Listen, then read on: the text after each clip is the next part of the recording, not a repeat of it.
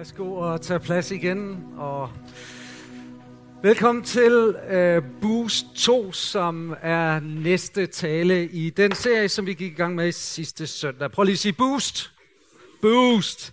Det er et ord, som øh, måske ikke er så dansk, og så alligevel, så øh, følte jeg i hvert fald, at jeg fik en lille påmindelse om, at det her engelske ord efterhånden er blevet adopteret i det danske. Det skete, da jeg efter gudstjenesten sidste søndag lige tømte postkassen på vej ind i indkørselen, og i bunken af reklamer og brev, så var der et enkelt brev fra UC. Og øh, det så sådan her ud. Øh, overskriften for mere fart på Ribevej 27 øh, ramte mig lige og fangede min opmærksomhed. Det elsker fart. Så jeg tænkte, hvad er nu det? Og så øh, midt på brevet, så stod der, dit hjem er særligt udvalgt til at få et boost. Amen, tænkte jeg. Og det skulle jeg selvfølgelig lige sige ud i rummet, og så begyndte jeg at prædike lidt videre derhjemme og sige, hey familie, woo, vi er udvalgt til at få et boost. Halleluja. Det ord, hvis du er gæst, det betyder pris herren på fremmedsprog. Øh, vi har brugt det en del i dag, så jeg tænker, hvis du er her for første gang, så må det være lidt volapyk, men det er altså, hurra for Jesus, kunne vi sige. Hurra for Gud. Så er øh, det her ord boost altså kommet godt ind. Jeg kunne ved at læse det brev der forstå, at jeg kunne få et boost af vores opkobling derhjemme, vores internet. Og de skriver blankt, lægger det ud på bordet, I har ikke et særligt godt internet. Og hvis jeg spurgte i rummet, det er lidt sløvt, det er lidt træt. Når der kommer store billeder, eller film skal downloades eller andet, så er det lidt tungt. Og hvorfor vidste jeg bare, at det her det var en hilsen fra himlen? Jo, for der stod 777 i telefonnummeret. Der stod jo ikke 666. Nej, tror.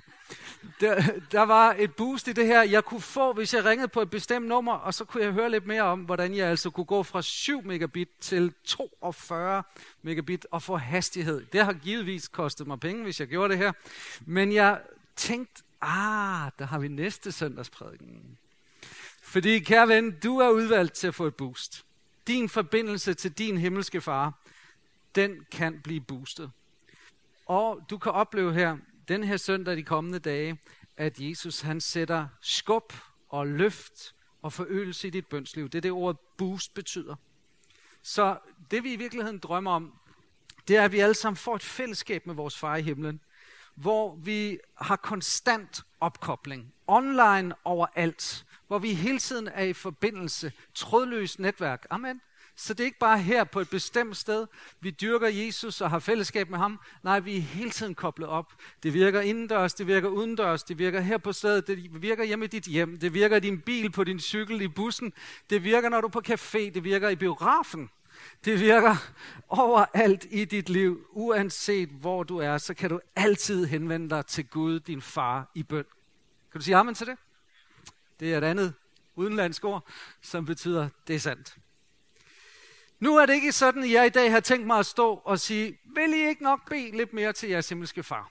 Jeg synes, det vil svare til, at jeg tog 50 millioner kroner, fordelt på 400 checks af 120.000, så de bliver uddelt ud i infobaren her bagefter, og så brugte en halv time på at stå og sige, vil I ikke nok gå ud og hente dem? Please, vil du ikke nok hente din gratis check på 120.000? Fordi tænk, kære ven, vi kan henvende os til himlen, så jorden skaber. Vi kan være sammen med vores far i himlen når som helst, hvor som helst. Han har åbnet Jesus Kristus en ny og levende vej, og vi kan gå derind, hvor ypperstepræsten alene måtte gå ind en gang om året. Der har vi fri entré.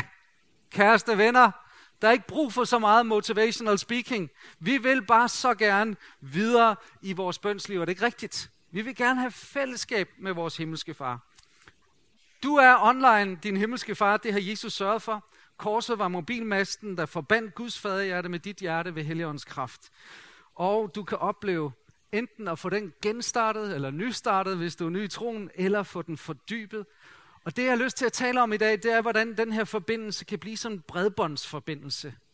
Hvor du ikke bare har en type øh, meddelelse, du sender afsted, så nu fik jeg sendt min ugentlige bønneliste til Gud. Men du kan opleve en gensidig dialog med Gud, du kan opleve at få billeder, du kan opleve at høre ham tale, du kan opleve forskellige måder at bede på. Vi har sagt, at den her buserie, den deler vi op i hjerte. Det talte vi om sidste gang, om hvorfor bøn. Uh, vi talte blandt andet derom, at vi ikke inden for performancebøn og præstationsbøn, fordi vi så i Jesu ord, at det handler ikke om at lave et show-off, når vi beder, og få andre til at se, at vi beder. Det handler heller ikke om, hvor mange ord vi kan bruge, når vi beder, men det handler om relationsbøn, at vi taler med vores far i himlen og er i fællesskab med ham. Så i dag så handler det om hovedet, hvad er bøn, og næste søndag om vores hænder, hvordan beder vi. Så dagens budskab i dag, det er altså noget med hovedet at gøre.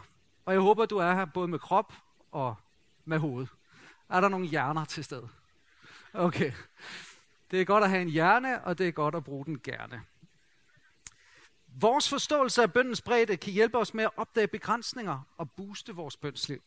Og når jeg har undersøgt i Guds ord og, og gået til kilden og ligesom i den her uge spurgt Jesus, hvad er det, du vil gøre i mit bønsliv? Så er det som om, han har åbnet mine øjne for nogle begrænsninger, jeg har haft, når jeg beder. Og det er det, jeg gerne vil tage jer med ind i i dag. Nogle ting, jeg har lagt mærke til i Bibelens ord, som jeg håber også kan være et boost i dit bønsliv. Og noget af det, som har ramt mig meget, det finder vi et vers i Efeserbrevet kapitel 6, vers 18. Så hvis du har Bibelen med, kan du lige tjekke. Hvis du har den på din telefon som app, slå op der på hverdagsdansk eller gammeldansk, eller hvad du har den til. Det er op til dig. Men så gik alt lys ud her. Ja, vi skal have boost. Boost af multimediet. Bum. Der er et ord i Efeserne 6, 18, som jeg gerne vil tale ud fra.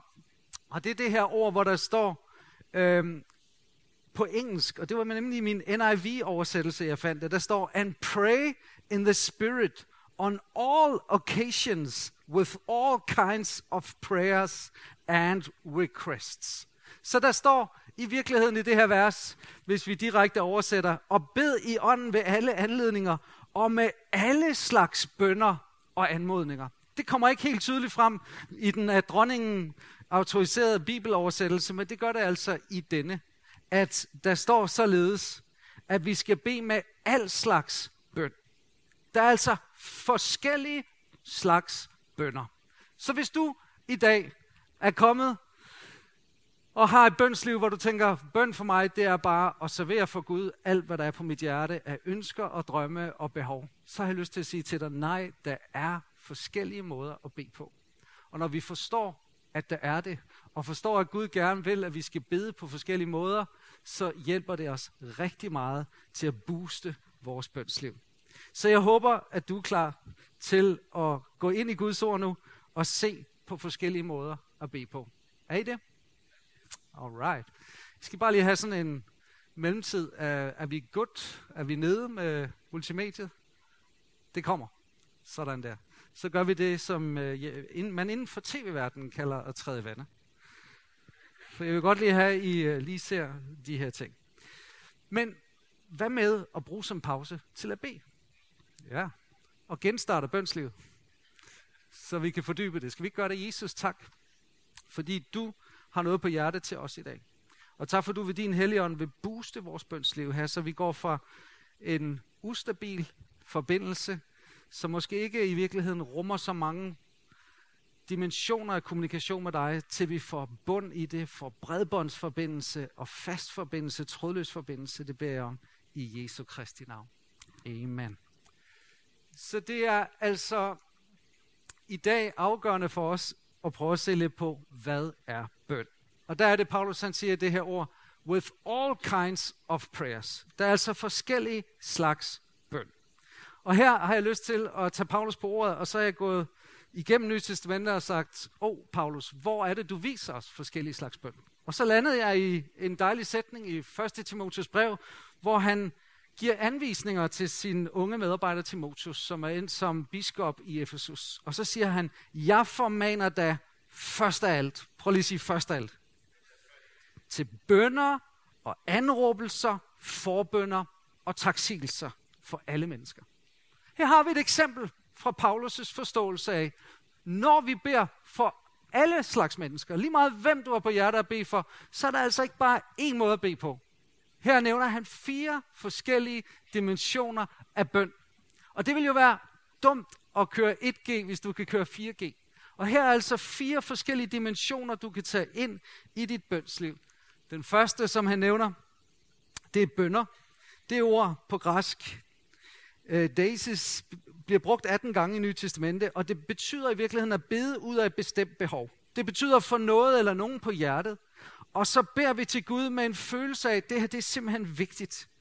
Og så begynder Helligånden at tillade os og identificere os med andre og deres følte behov, og vores bønsliv for passion og hjerte.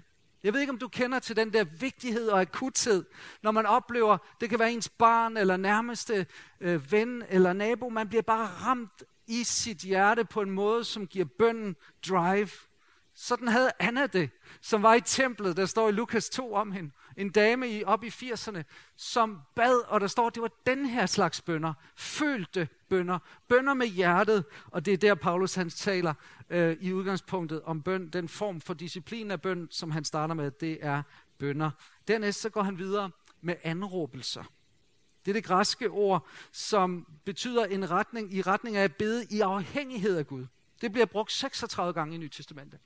En slags bøn, hvor vi i hjertet mærker, at det her, det går kun igennem, hvis Gud gør et mirakel. Og Paulus siger, den form for bøn skal I have med ind, når I beder for andre. I skal have anråbelser. Dernæst forbønder. Det er et andet græsk ord, som kun bliver brugt to gange i Nyt Testamente, som betyder at komme til kongen med sit ønske.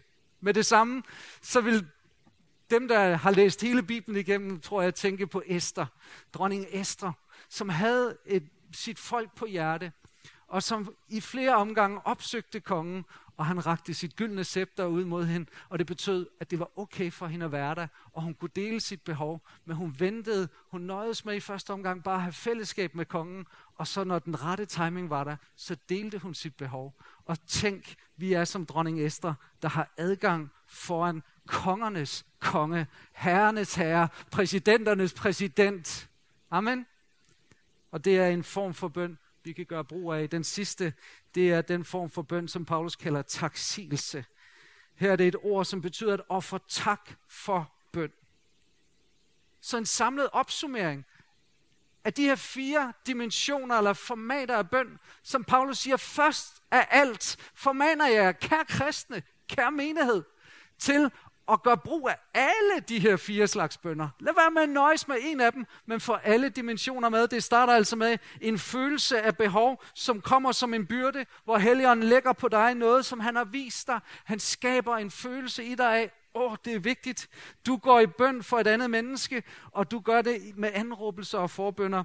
Og så begynder du at bede indtil du mærker, så nu kommer glæden. Jeg lader mærke til øh, nogle forbedere, som har meget erfaring. De taler på den her måde, vi skal bede igennem. Og så siger jeg nogle gange, hvornår har vi bedt igennem, når glæden kommer? Så selvom vi ikke har set et resultat, en ændring, så kommer glæden, fordi Jesus siger, bed om hvad som helst, I skal få, for at jeres glæde må blive fuldkommen. Så glæden er nogle gange noget, vi kan mærke efter, og når glæden er der, så begynder vi at takke. Nogle gange takker vi også uden glæden, så gør vi det i tro.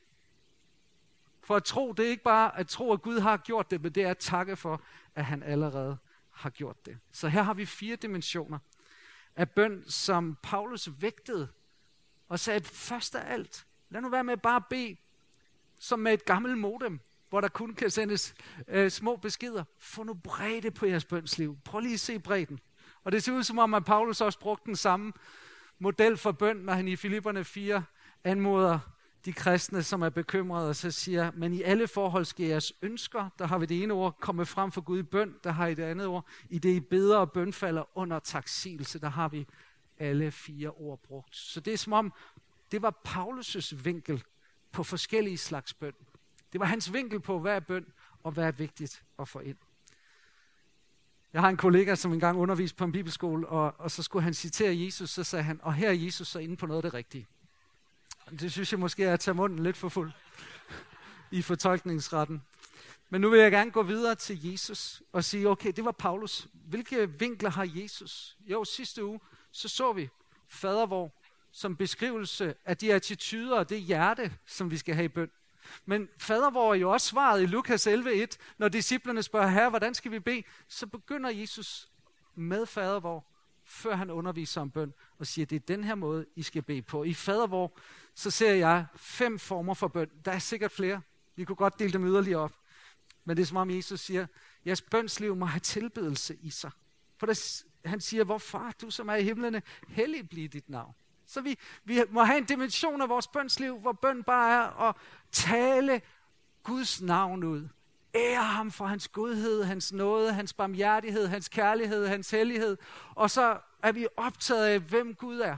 Vi er optaget af hans person. Vi takker for Jesus, som kom og gjorde os til Guds børn. Og dernæst, så siger Jesus, så må der være en forbønsdimension også. Bønden, komme dit rige. Forbønden om, at Guds, al Guds sfære må komme i vores liv. Ske din vilje. Vi kunne også kalde det for overgivelsesbøn. Og giv os i dag vores daglige brød. Vores ønskelistebøn. Alle sammen gode dimensioner af bønslivet, som vi kan tage ind. Så er der bekendelse. Bekendelse, hvor vi siger, forlad os vores skyld, som også vi forlader vores skyldnere. Her har vi muligheden for os at gøre det i 1. Johannes 1.9, taler om at bekende sin synd, så han er trofast og retfærdig og kan tilgive os og rense os for al uretfærdighed. Så bønden må også have en dimension, hvor vi kommer ind og bare udtaler, Herre, jeg har syndet. Herre, jeg har, jeg har ikke ramt din vilje, når jeg gjorde sådan der og tænkt sådan der. Og nogle gange, så må vi i bøn sige, Helligånd, vil du vise mig med din projektørlampe, hvis der er attityder i mit liv, som ikke har æret Gud, som har bedrøvet Helligånden. David han bad sådan her, her tilgiv mig selv min ubevidste synd. Bibelen siger sågar, at vi skal bede om tilgivelse for vores religiøse bedste præstationer, for de strækker ikke til i Guds øjne. Har du bekendelse med i dit bønsliv? Jesus taler videre om beskyttelsesbøn. Så ofte så nøjes vi med at bede for øjeblikket, det vi lige står i her nu. Men Jesus siger, at der må være en dimension af vores bønsliv, hvor vi tænker fremad. Bær for i morgen, bær for ugen, der kommer, bær for årene, der kommer. Siger Gud, åh far i himlen, led os ikke ind i fristelse, men fri os fra det onde og den onde. En, en, en bøn om beskyttelse, en bøn om værn. En bøn, hvor vi ser ind i fremtiden med Gud.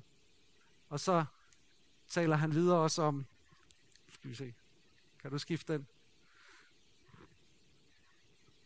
Der, trosproklamation. En bøn, hvor vi bare siger, for dit er ride, magten og æren i evighed. Amen. Det handler om at forlade bønden med perspektivet. Gud er der, jeg er her, han har styr på mit liv. Det er som om, det er en resume af al bøn.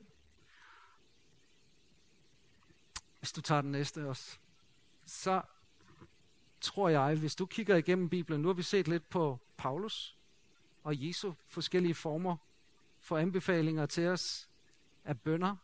Jeg sad lige og prøvede at gå igennem, hvilke andre slags bønder. Og øhm, Simon Pasis, som har lavet mine slides til mig, han har så sat dem lidt op med nogle illustrationer her. Og det ser rigtig godt ud. Men du kan godt se, der er for eksempel fællesskabsbøn, hvor vi bare er sammen med Gud. Der er lyttebøn, hvor jeg er stille og bare hører hans stemme. Der er forbøn, hvor jeg bygger bro i bøn til andre. Der er vågebøn, hvor jeg våger og beder med Jesus. Der er bekendelsesbøn. Så skulle der stå tungetale under ilden der, vender vi tilbage til. Takkebøn, lovsang, bibelbøn, hvor jeg bare beder løfter ud til Gud. Eller profetisk oplyst bøn, hvor jeg beder for behov, som jeg egentlig ikke selv vidste om, men Gud lægger mig på hjerte. Og så er der bøn i enighed, fællesbøn, og der er kampbøn eller binde bøn, hvor jeg decideret mærker, så nu skal jeg bruge den autoritet, som vi sang om før, at Jesu navn rummer power, som kan binde mørkets magter. Så min bøn til dig i dag, det er begrænse ikke din bøn. Be med alle slags bøn. And pray in the Spirit in all occasions with all kinds of prayer. Og det med at bede i ånden, det tror jeg er vigtigt, fordi Helligånden vil hjælpe os til hvad det er for en type værktøj, vi skal tage op af bøndens værktøjskasse. Det kan være, at du er i en fase lige nu, hvor du skal give mere volumen til tak og lovsang. Det kan være, at du er i en fase, hvor du skal bruge mere tid på forbøn. Måske du skal tage tid til stillhed og bare være lyttende i bøn. Der er forskellige dimensioner i bønnen, og det er afgørende, at vi forstår, at bøn ikke bare er en slags bøn, men der er forskellige slags bøn. Så har jeg lyst til og tage en anden dimension. Begræns ikke din bøn, fordi bøn involverer hele dig. Jeg tror nogle gange, vi tænker på bøn bare som, at jeg taler med Gud. Punktum. Så det er noget med min stemme at gøre. Og her vil jeg gerne tage dig med ind i den dimension, som Paulus taler om i 1. Thessaloniker brev, hvor der han siger sådan her, Vær altid glade, bed uophørligt, sig tak under alle forhold, for dette er Guds vilje med jer i Kristus Jesus. Så lige lidt længere nede i samme tekst, så siger han, fredens Gud hellig jer helt og holdent og bevar fuldt ud jeres ånd og sjæl og læme, lydefri ved at have Jesu Kristi komme. Som om Paulus, han kobler forståelsen af at bede konstant og takke konstant med forståelsen af, hvilke komplet, hvilken komplethed vi er som mennesker. Vi har ikke kun kroppen her, vores øh, sener og knogler og muskler og lidt flæsk. Vi har også en sjæl med intellekt og følelser, vilje. Vi har en ånd. Og Paulus, han anbefaler, at vi beder med hele os, helt og holden. Så vi skal ikke begrænse vores bøn. Vi skal bede med ånd, sjæl og læge. Hvordan beder man med sin ånd? Paulus siger sådan her, jeg vil bede med ånden, men jeg vil også bede med forstanden. Jeg vil lovsynge med ånden, men jeg vil også lovsynge med forstanden. Det er som om Paulus siger, jeg vil ikke begrænse bøn til mit intellekt. Jeg henvender mig til universets skaber, den almægtige, allestedsnærværende Gud. Ham kan jeg da ikke bede til med min hjerne alene. Og jeg har lyst til at sige til dig, hvis du begrænser din bøn alene til dit intellekt, altså dine egne formulerede bønder, så mangler du en dimension, som Bibelen, Ny Testamentet taler om, og det er bøn i ånden. Bøn i ånden kalder nogen for Helligåndens sprog. Nogle kalder den for tungetal, det græske ord glossalia. Det er et sprog, som vi får, hvor vi taler hemmeligheder med Gud. Paulus siger, at det opbygger hans indre. Han siger, jeg takker Gud for, at jeg taler mere i tunger end nogen andre. Hvorfor? Det forklarer han her. Jeg vil lovsynge med min øh, ånd. Jeg vil også lovsynge med min forstand. Jeg vil bede med min ånd. Jeg vil også bede med min forstand. Bøn i ånden opbygger dit indre. Det er mysterie. Du, betaler, du taler mysterier med Gud. Det er Helligånden, som beder med din ånd til Gud. Du går ligesom udenom din forstand, udenom dit intellekt. Er det ikke rart nok for os, som måske ikke har helt så meget? Og bare kunne bede med underbevidstheden også. Det er en form for bøn, som Paulus siger, I må ikke hindre nogen i at tale i tunger. Men han siger, når jeg er sammen med et fællesskab af troende eller ikke troende, så vil jeg hellere tale fem år med min forstand end 10.000 år i tunger. Hvorfor? Fordi de fatter jo ikke, hvad jeg siger på to- i tungetalen, som er helligåndssprog. Men bare fem ord, som er bøn, det kan de jo sige ja, amen til. Eller som er profetiske ord, så kan de blive opbygget og opmuntret. Så Paulus siger, lad nu være med at begrænse bøn til bare at være det, du kan forstå. Husk, der er et mysteriedimension af dit bønsliv. Og har du ikke oplevet den dimension, så vil jeg sige, at du har noget til gode. Det er en fantastisk dimension at have i sit bønsliv. Hvor tit oplever vi ikke, at vi bare kan mærke, at vi bør være ind for Gud nu, eller vi bør snakke med Jesus, men vi kan simpelthen ikke formulere det selv. Vi kan ikke få det over vores læber. Vi kan ligesom ikke, ah, der er bare en blokering på, og så slå over i Helligåndssproget. Det er helt fantastisk. Det kan jeg virkelig anbefale. Og det er en gave, som Nytestamentet siger, gives til alle troende. Bøn med sjælen mange herinde har en sjæl. Passer du på din sjæl? Du er ikke bare krop, du er en ånd, du er også en sjæl. Når salmisten han øh, beder, så, så taler han nærmest til sin sjæl. Han siger, min sjæl, pris Herren. Alt i mig skal prise hans hellige navn. Ikke bare ånden, ikke bare, men alt i mig skal prise hans hellige navn. Min sjæl, priser han. glem ikke hans velgærninger. Han trækker på hukommelsen. Han siger, åh, jeg vil simpelthen ikke glemme, glemme alle de gode ting, han har gjort. Min sjæl, vær nu med i bøn, vær nu med i lovprisen. Sjælen rummer også følelser. Og som kirke, så tror vi meget på at tage følelserne med ind i bønden. Lad være med at tænke, det kan Gud ikke bære at høre. Gud kender dig, som vi var inde på sidste uge. Tag følelserne med ind. Salmisten udøser sit hjerte for Gud. Og her står der, hvorfor er du fortvivlet, fortvivlet min sjæl? Hvorfor skælver du i mig? Vend på Gud. Som om salmisten, han tager sit følelsesliv med ind for Guds ansigt, og så siger han, åh, jeg er angst, jeg er urolig, jeg er stresset, jeg er presset. Hvorfor er du det? Og så bruger han bønden til at undersøge sig selv et andet sted, så siger han, herre, rensag mit hjerte. Det er som om, man kan ikke selv altid lige forstå, hvorfor hans følelsesliv er i, i et brus, og han kan ikke styre sit, og forstå, sit, tolke sit egen følelser, men han tager det ind for Gud i bøn, og så er han der. Og ven, det er bøn. Og være i dialog med dine følelser inden for Guds ansigt. Og bare tage hele dig med dig ind. Ikke bare pæne dig. Ikke bare dig, som er i kontrol og styret, og, men bare kom Vræl, hvis du vræler. Grin, hvis du griner. Vær stille, hvis du føler, at du skal være stille. Vær dig inden for Guds ansigt. Hele dig. Dernæst, så taler han om, Bibelen også om bøn med kroppen. I en tid, hvor det nye religiøse siger, at vi skal ud af kroppen for at få åndelige oplevelser, så løfter Nytestamentet kroppen op og siger, ved I ikke, at jeres krop er et tempel for Helligånden? 1. Korinther 6. Er det ikke fantastisk? Vi skal ikke gå ind i et tempel et eller andet sted på en adresse i byen. Nej, du er templet. Din krop bor Gud i. Han har taget bolig i dig. Og du får lov til, hvor du er, at være et tempel. Det vil sige, der hvor Gud er, Gud bor. Hvor i Gamle Testamente, så måtte de opsøge templet, og så bad de vendt mod templet. Men vi har Guds nærvær med os, hvor vi er. Og derfor har bøn også et kropssprog.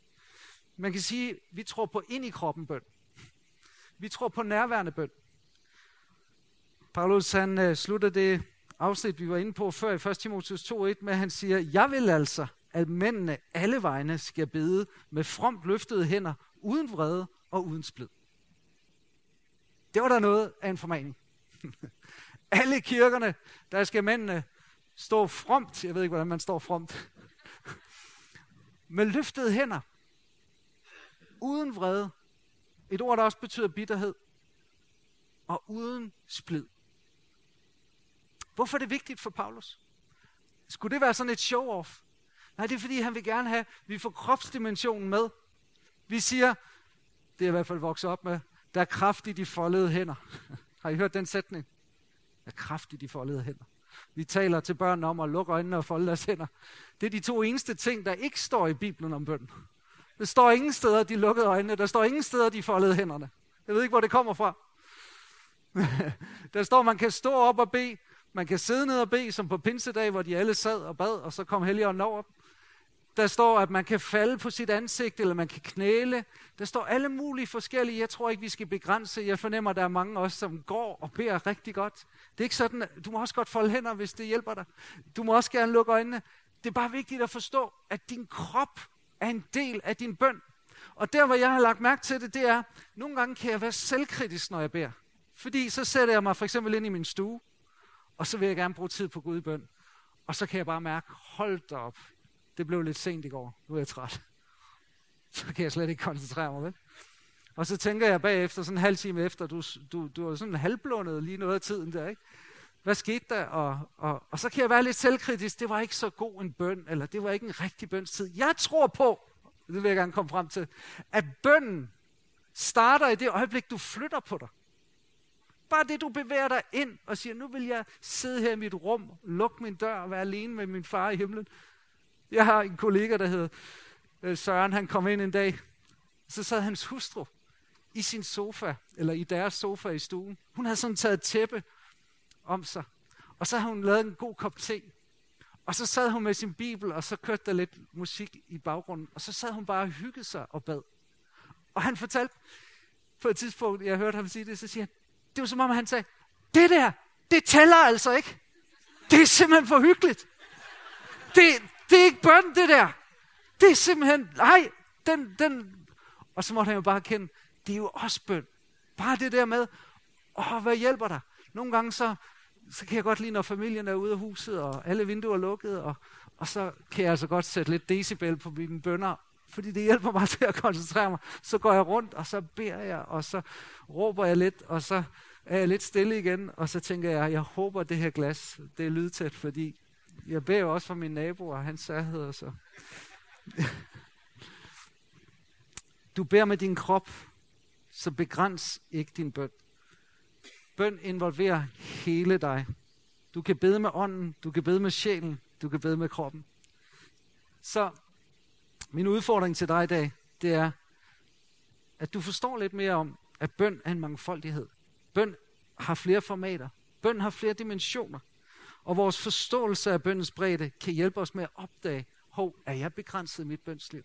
Er mit bønsliv bare blevet, at jeg nogle gange sætter mig ned, og så ramser jeg op til Gud. Gud, jeg beder for min far, min mor, min søster, min bror og min nabo, hvor han bor. Og så i Jesu navn, amen. Eller har du den der, åh, du kan også bare nogle gange sidde, og så kan tiden løbe fra dig, fordi du bare var stille, og du lyttede.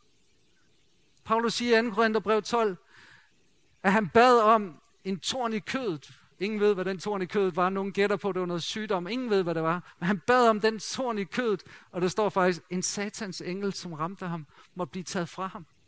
Og der står tre gange, bad jeg. Men så svarede Jesus mig, min nåde er der nok. Så for Paulus så var bøn at bare udøse sit hjerte og sige, Gud vil du ikke gribe ind? Men det var også at lytte, og Jesus kom igennem med et svar.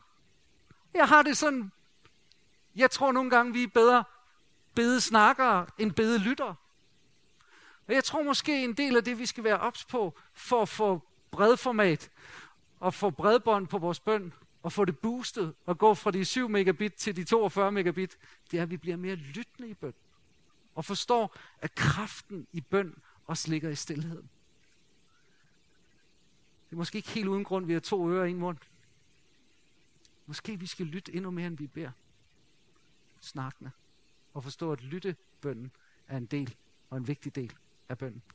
Skal vi bede sammen? Jesus, jeg beder om, at du vil tale til det enkelte hjerte. Jeg beder for dem, som er kommet med bøn på hjerte i dag. Og Som i virkeligheden er, har gennemlevet en uge, hvor, hvor bøn ikke har fyldt så meget. Men Jesus, vil du komme og, og bare minde os alle sammen om, at vi altid frimodigt kan træde frem for nådens tron. Så når vi kommer i dag, så kan vi komme som vi er med det der på vores hjerte. Her vi gør ikke bøn til en videnskab, men tak fordi du åbner vores øjne op for de forskellige discipliner, formater af bøn, som findes. Her så vi ikke bare bliver tiggere hos dig, men vi bliver tilbedere af dig. Så vi ikke kun bliver dem, der snakker, når vi er sammen med dig, men også dem, der er stille i dit nærvær. Så vi ikke kun beder med intellektet, men vi også beder med vores ånd og vores krop. Her så hele os bliver involveret i bønnen. Her vi beder om, at du vil booste vores personlige bønsliv over de kommende dage og uger. Og Helligånd, vi beder om, at du ved din indsigt og visdom vil gå ind i vores hjerter og lægge den der længsel og tørst. Invitationen fra dig til at søge dig mere i det skjulte og være sammen med vores himmelske far. Hjælp os, Jesus, til at lære at bede fader vor. Ikke bare bede den som en formelbøn, men som en modelbøn for et balanceret bønsliv, som rummer bønsdiscipliner og bønsformater, som var i dit liv her. Vi beder dig om et rigere bønsliv, et dybere bønsliv, et stærkere bønsliv, et mere omsagribende bønsliv, et endnu mere glædesfyldt bønsliv, et mere kraftfuldt bønsliv. I Jesu navn her. Tal ind i vores hjerter og kald os til at bede som aldrig før. Vi beder dig, Jesus. Vi beder dig her.